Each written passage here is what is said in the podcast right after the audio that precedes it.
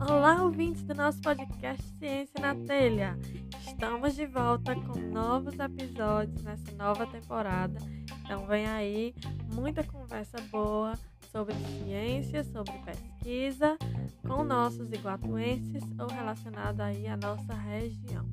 Estão preparados? Então vem comigo, vamos ver o que é que a gente preparou para essa nova temporada. Nesse episódio de hoje, a gente conversou sobre vários tópicos, então, embora seja um episódio com apenas um convidado, onde a gente deveria falar sobre a pesquisa, a gente falou não só sobre a pesquisa da nossa convidada, né? Então, não só sobre os produtos naturais que ela estuda no mestrado, mas também sobre a sua paixão pela cosmetologia natural, o empreendedorismo, como foi a influência de outras experiências que ela teve para que tudo isso se construísse. Então foi bem legal, acho que pode abrir um pouco também a mente de outras pessoas para expandir as suas oportunidades, né? E também outras outros programas, outras vivências de pós-graduação que podem ser um pouco diferentes da tradicional, e assim ser algo que você se encaixe melhor. Então, eu adorei essa conversa, até porque é uma coisa que eu também, pessoalmente, né, particularmente já gosto, que é falar de cosméticos. Então, esse episódio a gente está tratando sobre tudo isso e eu tenho certeza que todo mundo vai adorar.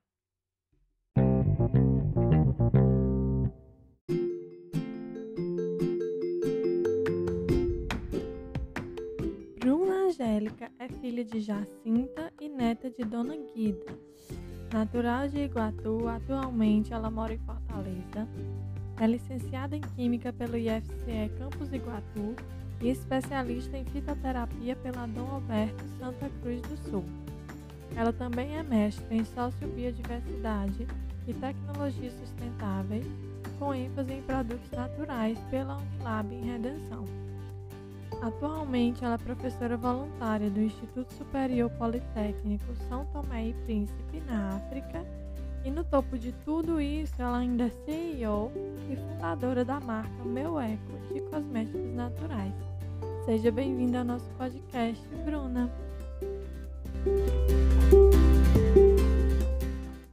Olá, Raquel, tudo bem? Muito obrigada né, pelo convite. Senti honrada diante de todos esses pesquisadores que você já apresentou aqui no podcast, que você sabe que eu adoro é, ouvir a pesquisa da galera. Você sabe que eu sou fã do seu podcast, então me senti muito honrada em poder participar, né, em poder falar um pouco do meu trabalho, né, um pouco da minha trajetória e quem sabe inspirar outras pessoas também.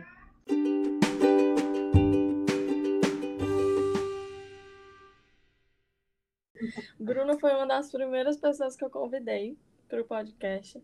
Primeiro eu pensei em fazer um, podcast, um episódio que seria ela e outro convidado, mas eu acho que só os tópicos que a gente vai conversar aqui já vai dar muito pano para manga, e aí né, demorou um pouquinho para essa gravação sair, mas estamos aqui nesse novo grupo de episódios com a Bruna, e a Bruna sempre ah, acompanhou meu trabalho desde a graduação, que a gente é uhum. contemporânea, né? Não fomos da uhum. mesma turma, Sim. mas estivemos no IFCE na mesma época. Então, turmas então, bem era... próximas, né? É, acho que era tipo duas turmas depois de mim, né? Era. Alguma coisa assim. E aí no, no ônibus, às vezes a gente ia para pegar o ônibus juntas. Um, Inclusive, era... é, na época que eu passei, eu era muito, mas muito amiga de André. A gente andava muito juntas por conta de um movimento da igreja que nós participávamos, né? E quando eu passei em química, ela, vamos lá em casa conversar com a Raquel, tu vai ver, tu vai gostar das coisas que ela fala, não sei o que, para ela te mostrar os materiais que ela tem. Tipo assim, olha, para você se empolgar com a química. Então parece que deu certo, né? Ela já tá aí, ó, mestra, não é? Então, com, assim, teve muita experiência, né? Tu já teve muita experiência aqui, como eu já citei, mestre, especialista, professora, é, e aí e também com tudo isso ainda também tem a meu eco, né? Sim. Como é que foi essa jornada assim, ou como essas tuas outras experiências te influenciaram para chegar a, até a meu eco? Menina, foi uma caminhada bem longa, porque assim, toda a minha trajetória acadêmica ela foi pensada para ser professora, né? É, eu comecei no ensino fundamental, depois dei aula no ensino médio, e antes de concluir a graduação, eu era, já era coordenadora pedagógica de uma escola de ensino fundamental, né, privada, no Iguatu, só que sabe quando você não está satisfeita? Tipo, você está ali naquela zona de conforto, mas está faltando algo.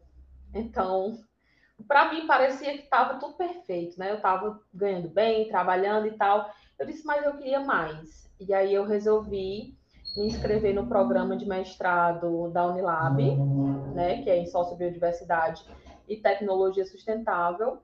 E aí eu fui alinhar as coisas que eu gostava, né, que eu já tinha lido, que eu pesquisava muito na faculdade, para levar para o mestrado.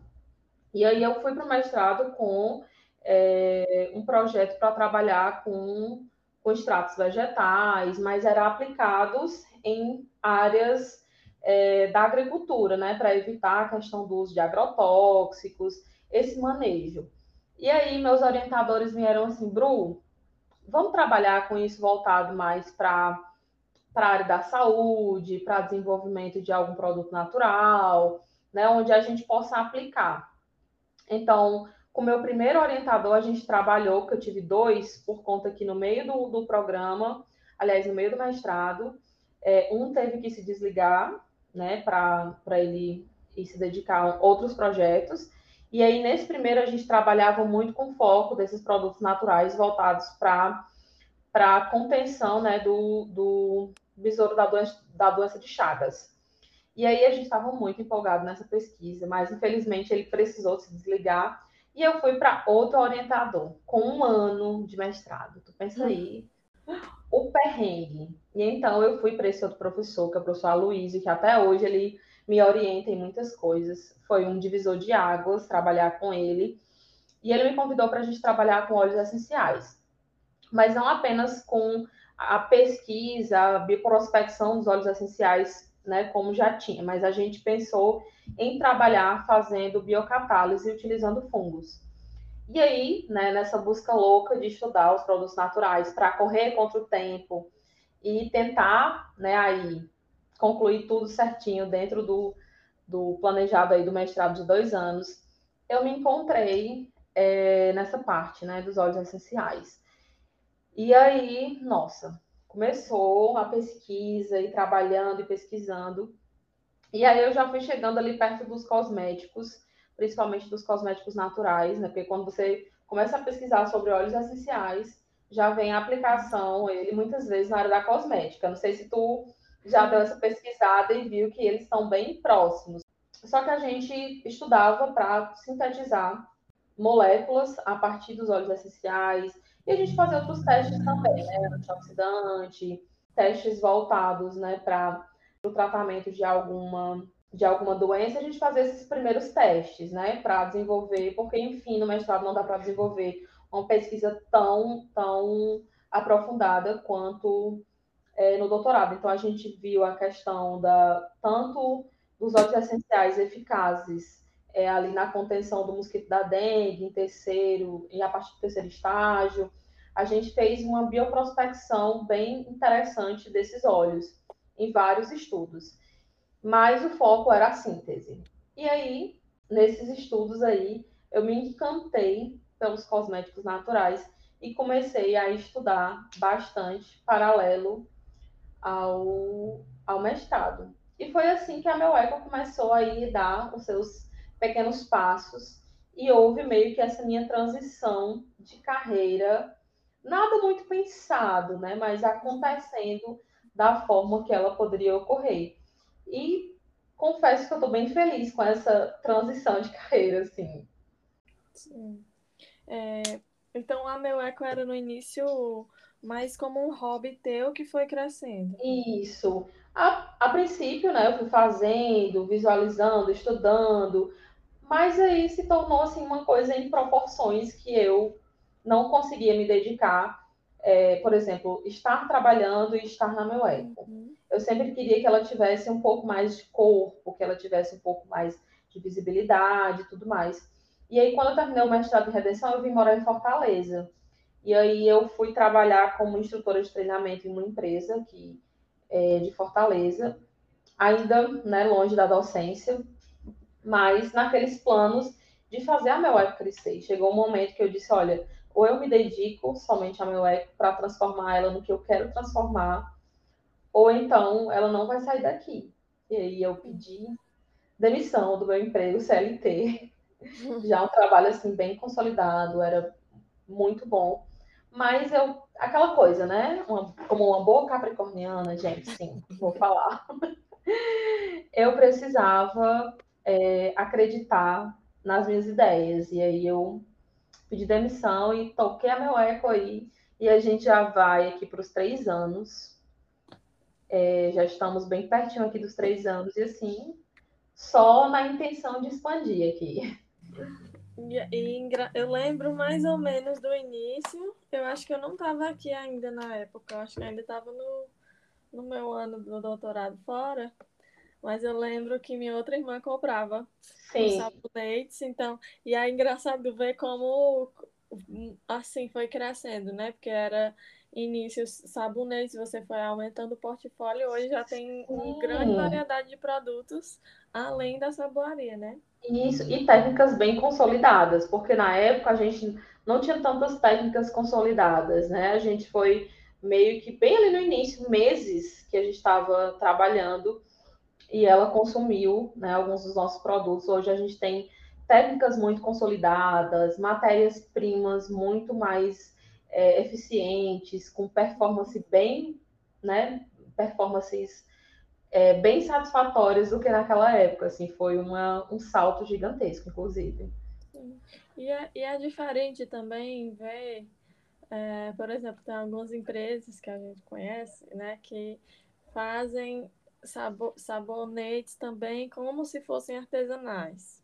Uhum. Mas só de olhar você já consegue ver que não tem o mesmo zelo do, do seu, né? Não tem a, o, o mesmo. Até de ver a foto do sabonete, você consegue ver que aquele sabonete ali parece que foi um, um sabão que a pessoa fez para lavar roupa, uma barra de sabão para lavar roupa e botou umas cores lá para vender. Não sei, sei, eu sou encantada pelo jeito que tu consegue mostrar. Parece mais hidratado. É, até mesmo lembrando, assim, quando, quando Graciela usava ainda dos primeiros, tu disse que já mudou bastante. Uhum. Você via que era diferente a maneira que o sabonete ficava no final, né? Porque por ser artesanal, né, por ser feito em pequenos lotes, a gente tem um cuidado maior, tem como, tem mais tempo, né, para fazer acabamentos melhores, para fazer formas diferentes, né, com designers diferentes, porque a saboaria natural ela é fantástica, possibilita. Uhum. E a gente preserva algumas propriedades que as grandes indústrias não preservam, como, uhum. por exemplo, essa questão de ser mais hidratante, né? Porque as grandes indústrias, elas vão fazer o quê? Elas vão vender o sabão para o sabonete, né, sabão para sua função única e exclusiva de limpar, né? e usa alguns ativos que são retirados aí nessa fabricação, por exemplo, a glicerina, para introduzir em outros cosméticos que ela é fantástica, né? Ela traz aí uhum. uma série de propriedades muito fantásticas. Né? Então, a, as grandes indústrias fazem essa utilização, né? Em vez de aplicar somente no produto, eles retiram e aplicam em uma infinidade, né? Então, por exemplo, como a gente faz em pequenos lotes, elas se mantêm, fica lá e por isso que eles são bem mais hidratantes as grandes indústrias já não têm como fazer todos esses acabamentos minimamente como, como quem produz é, em menor escala consegue. Então tem esse esse olhar assim. Mudando um pouco, mas ainda continuando assim nesse mesmo tópico, tu, quando tu começou a falar, tu falou que sempre teve essa trajetória para ser professora, né? E e aí eu penso assim, que de certa forma é porque é o caminho o caminho, não, não que seja o caminho mais fácil, mas é o caminho que realmente se prepara na universidade na maioria das vezes, né? E como é que tu vê assim essa opinião de, de sair da universidade para ir para o empreendedorismo? Se tu acha que realmente existem recursos suficientes para isso, para que a gente consiga sair mais empreendedores da universidade, o que precisa? Qual a tua visão sobre isso? Olha, é, eu acho que as nossas experiências, até mesmo dentro da universidade, elas podem nos direcionar a várias áreas da química. E eu lembro que quando eu comecei a estudar química, eu pesquisava muito em quais áreas nós poderíamos atuar. E eu ficava assim extremamente encantada, porque a química te possibilita atuar em várias áreas. Mas o que é que a gente precisa? A gente precisa ter experiências para entender onde a gente consegue estar. Tipo, é como se fosse uma expansão da nossa visão. É como se fosse, não. É a expansão da nossa visão. E dentro do mestrado, eu tive muito essa experiência, porque você. É, a gente pensava muito em ah, gerar produtos, ah, é, sair com algo, com algo concreto. E aí é, tem um núcleo tecnológico dentro da universidade, e lá é, tinha alguns eventos, né? Em, em um desses eventos, eu fui premiada como melhor projeto. E a partir dali, né, o meu professor sempre me instigava, Bruna, vamos tentar fazer um produto, vamos tentar fazer nesse sentido, sair com algo. E isso foi expandindo muito a minha mente sobre como nós podemos monetizar o nosso conhecimento. Porque as, isso, e a gente tem muito conhecimento, e esse conhecimento é muito valioso, que às vezes a gente guarda aqui e a gente pode transformar esse conhecimento em algo que a gente consiga sobreviver, que a gente consiga ficar bem, que a gente consiga sair da caixinha. E eu acho que foi crucial essa minha experiência no mestrado, em específico com o meu professor, né, e todos esses, esses eventos que eu participei, para eu entender como eu posso expandir a minha visão dentro da minha área. Então, quanto mais eu estudava sobre empreendedorismo, né, sobre essas áreas de monetização de conhecimento, eu percebia o quanto é possível a gente pegar o nosso conhecimento, transformar em trabalho, sair da, da caixinha, daquilo que foi posto, programado, e ter uma carreira de sucesso, assim. É legal, porque, por exemplo, na minha experiência, né, tipo, a tua experiência na Unilab, ela proporcionou isso. Mas por, é uma coisa que eu acho que sinto falta lá na UFC são dessas coisas. Então, no mestrado e no doutorado, a gente tem uma disciplina é, obrigatória para dar aula em concurso. Então, eles estão lhe preparando ali para passar em um concurso. Mas e aí quem vai para a indústria? Tipo, Sim. agora eu estou fazendo um monte de entrevista, tentando mudar de área. E para mim, uma pergunta besta de RH é super difícil. Sendo que poderia ter sido trabalhado isso na minha formação. Ou mesmo a parte da comunicação científica, aqui com o podcast, ou o blog. Eu, não, não é trabalhado isso de maneira obrigatória como é na aula do concurso, por exemplo. Então, por isso que eu te perguntei se isso é incentivado, né? Então, que bom que lá a gente consegue ter um, um pouco mais essa visão, esse incentivo para esse outro lado também, mas não é muito comum, principalmente. Sim. Assim. É, agora eu estou vendo algumas movimentações de algumas universidades desenvolvendo programas específicos para incentivar o empreendedorismo é, entre alunos. Eu tenho percebido algumas movimentações na UFC, né? Eu tenho amigas que já estão participando, recebendo bolsas para trabalhar e desenvolver né, empreendimentos dentro da sua área. E agora, recentemente, é, estou em contato com uma professora do IF, inclusive nossa marca foi participar de uma feira recente teve na cidade de Quixadá, né, relacionada ao empreendedorismo.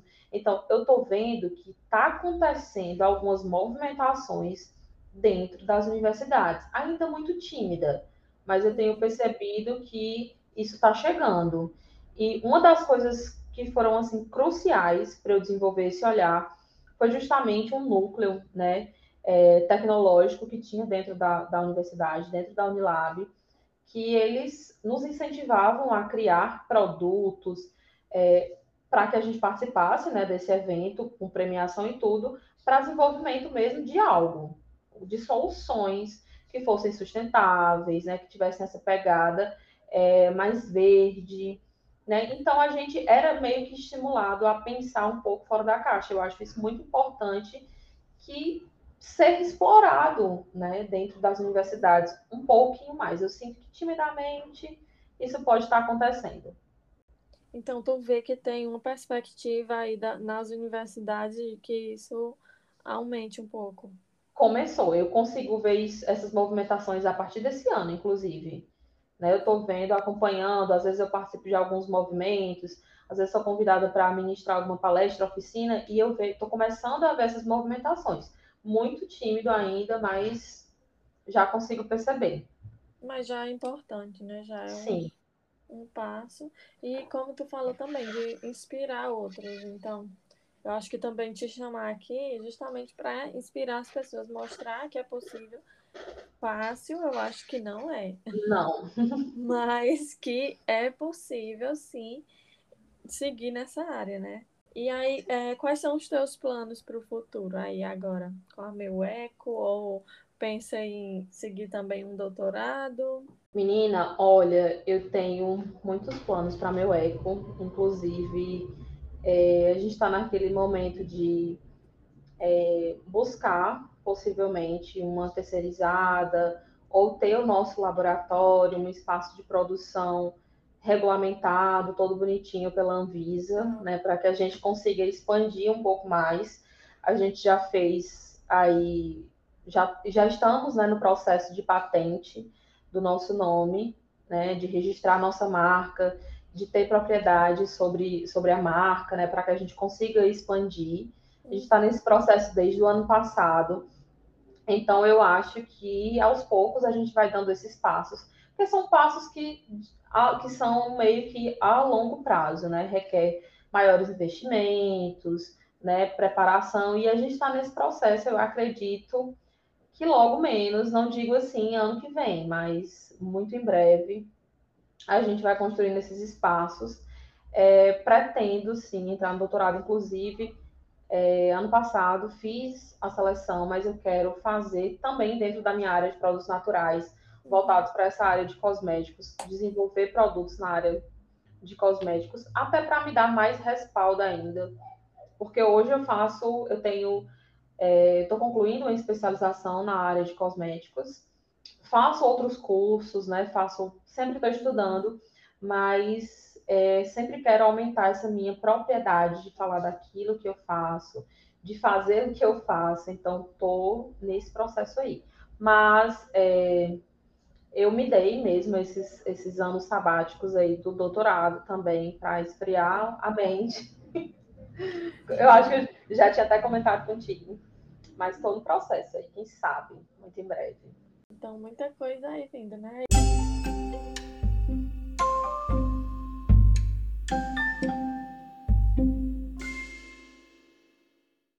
Minha última pergunta, que a gente já está chegando aqui com uns minutos da minha da minha pauta é uma, se você tem alguma dica ou sugestão para quem tem interesse na área, tanto pode ser na área dos dos produtos naturais quanto dos cosméticos naturais? Mulher, eu vou ser muito assim sincera, porque é uma área que está em constante expansão.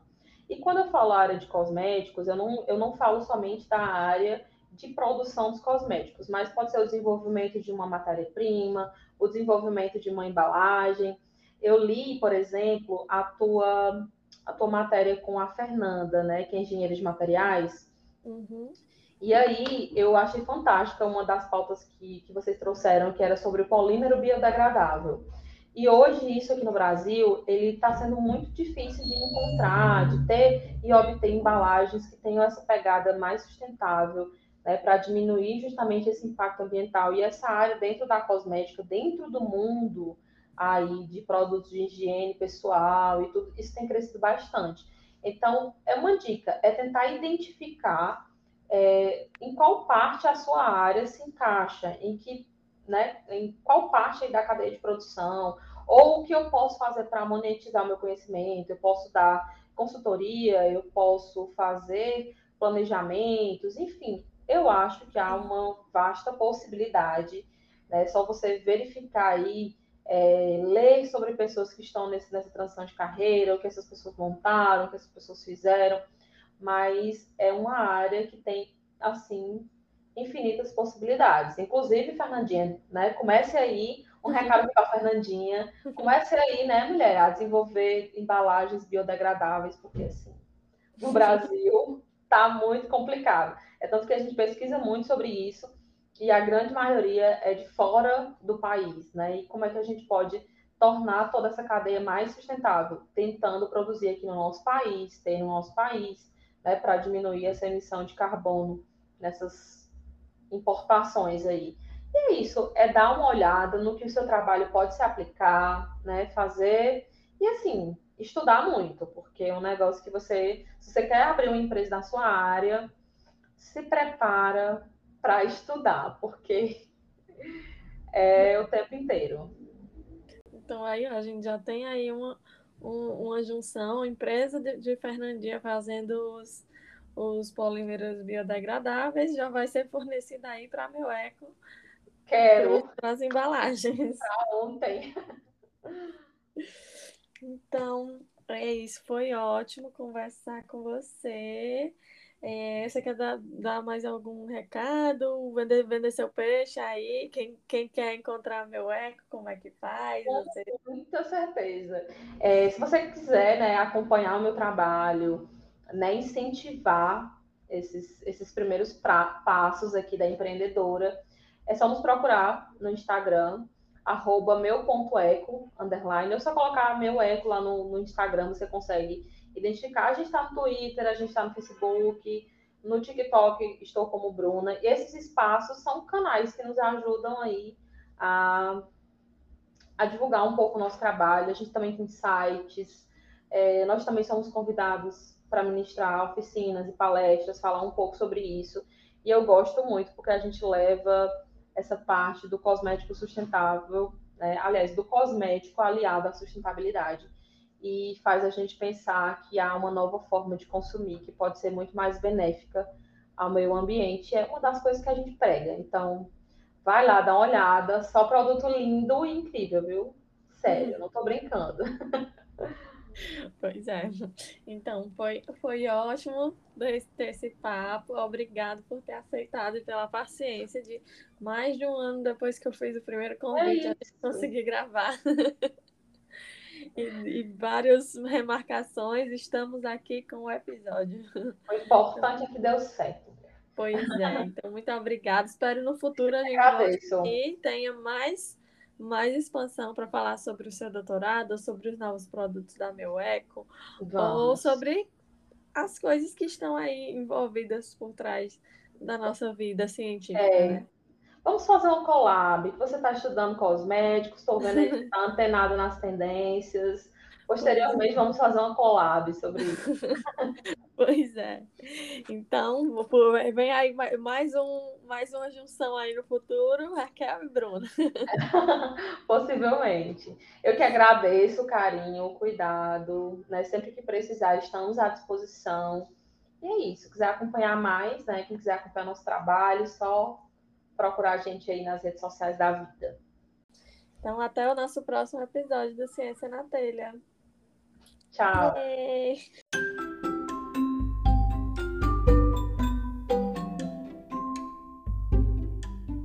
aí, meus cientistas, o que acharam do episódio? Então, manda seu feedback, dúvidas ou sugestões pra gente.